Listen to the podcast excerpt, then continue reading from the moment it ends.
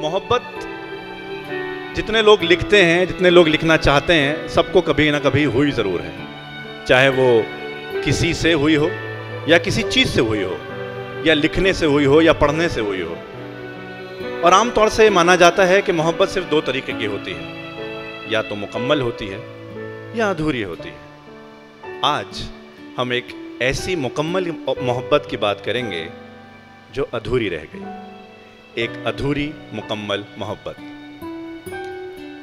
ये बात है अब से कई साल पहले की। मैं उस वक्त कॉलेज में हुआ करता था।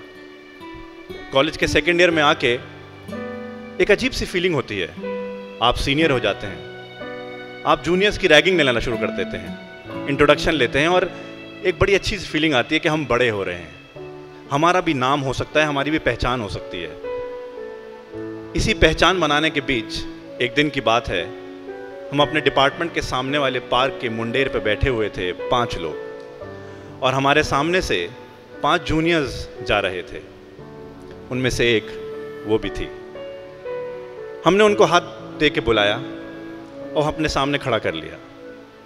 और उसके बाद सवाल जवाब का सिलसिला शुरू हुआ। उधर से एक जवाब देता, इधर से एक सवाल करता। ऊपर पाले का करना देखिए कि जब मेरी सवाल पूछने की बारी आई तो उसकी जवाब देने की बारी आई थी। सवाल जवाब सवाल जवाब सवाल जवाब में भूल गए थे कि ये रैगिंग हो रही है। एक दूसरे को जान नहीं रहे हम।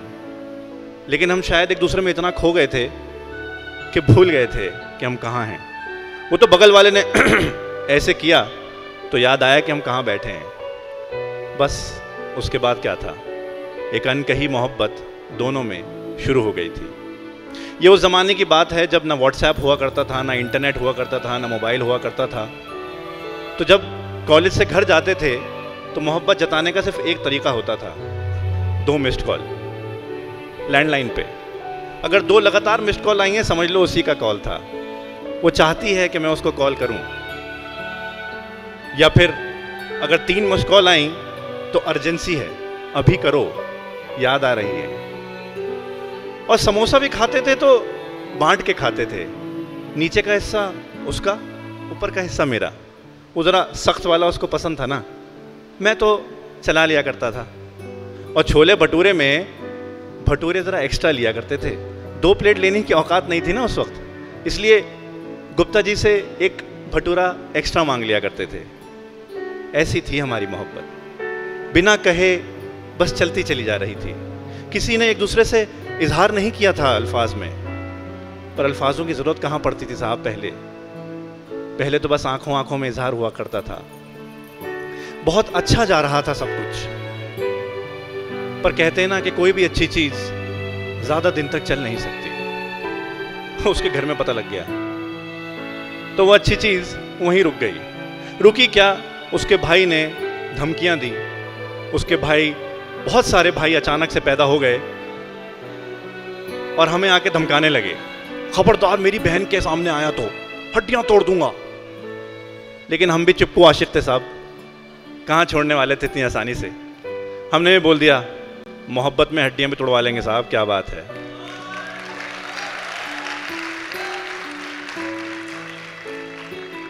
मुझे नहीं पता था कि वो बहुत सीरियसली ले लेगा। उसने बहुत मारा। हड्डियाँ भी टूटी, पर कोई फ़र्क नहीं पड़ा उस वक्त। अच्छा लग रहा था कि अपनी अपनी महबूबा के लिए कुछ कर रहे हैं। हीरो टाइप फीलिंग आ रही थी। सिलसिला और आगे बढ़ा, और आगे बढ़ा, और कॉलेज लाइफ ख़त्म हो गई। वो तीन खूबसूरत साल जो ज़िंदगी के सबसे खूबसूरत साल होते हैं, वो ख़त्म हो गए। फिर ज़िंदगी असली शुरू हुई, नौकरी वाली ज़िंदगी। उसके बाद इतना वक्त नहीं मिलता था एक दूसरे को मिलने का, पर उस वक्त तक मोबाइल आ चुके थे। महँगे थे, पॉकेट मनी से चलाना पड़ता था, छोटी सैलरी मिलती थी, उससे थोड़ा रिचार्ज, थोड़ा पेट्रोल, थोड़ा इधर, थोड़ा उधर करके चला लिया करते थे, पर मोहब्बत कम नहीं हुई थी। पर यह मुकम्मल मोहब्बत बहुत जल्दी अधूरी होने वाली थी। इसका हम दोनों को अंदाज़ा नहीं था। जॉब करते करते मुझे डेढ़ साल हो चुका था। उसके घर में बहुत प्रेशर आने लगा था शादी को लेकर। हमारे समाज में सबसे बड़ी प्रॉब्लम यह है कि जहाँ लड़की ने कॉलेज ख़त्म किया, शादी करने की बात शुरू हो जाती है। इतना प्रेशर वो झेल रही थी, रोज़ उसके घर में कुछ ना कुछ हो रहा था, पर वो मेरे लिए वो प्रेशर झेल रही थी। बड़ी मुश्किल से करके किसी तरह हमने वो डेढ़ साल निकाला। उसके बाद मुझे एक बहुत अच्छी अपॉर्चुनिटी मिली। मुझे ऑफ़िस की तरफ़ से यूरोप जाके एक प्रेजेंटेशन देने का मौका मिला। ये मेरे करियर में बहुत बड़ा बूस्ट था। मुझे लग रहा था कि शायद इस करियर, इस इस बूस्ट के बाद मैं एक बहुत अच्छी नौकरी भी कर पाऊँगा और और सीना ठोक के उसके घर जाके उसका रिश्ता मांग पाऊँगा या फिर कुछ नहीं हुआ तो भगा लेंगे यार, देख लेंगे। हो जाएगा। दोस्त लोग भी कह रहे थे, अरे तू कोर्ट मैरिज कर लेना, हम हैं ना गवाह देने के लिए। कोई बात नहीं। पर बड़ों को दुखा, दुख देकर जाएँगे भी कहा? कोशिश ये थी कि मान जाएँ।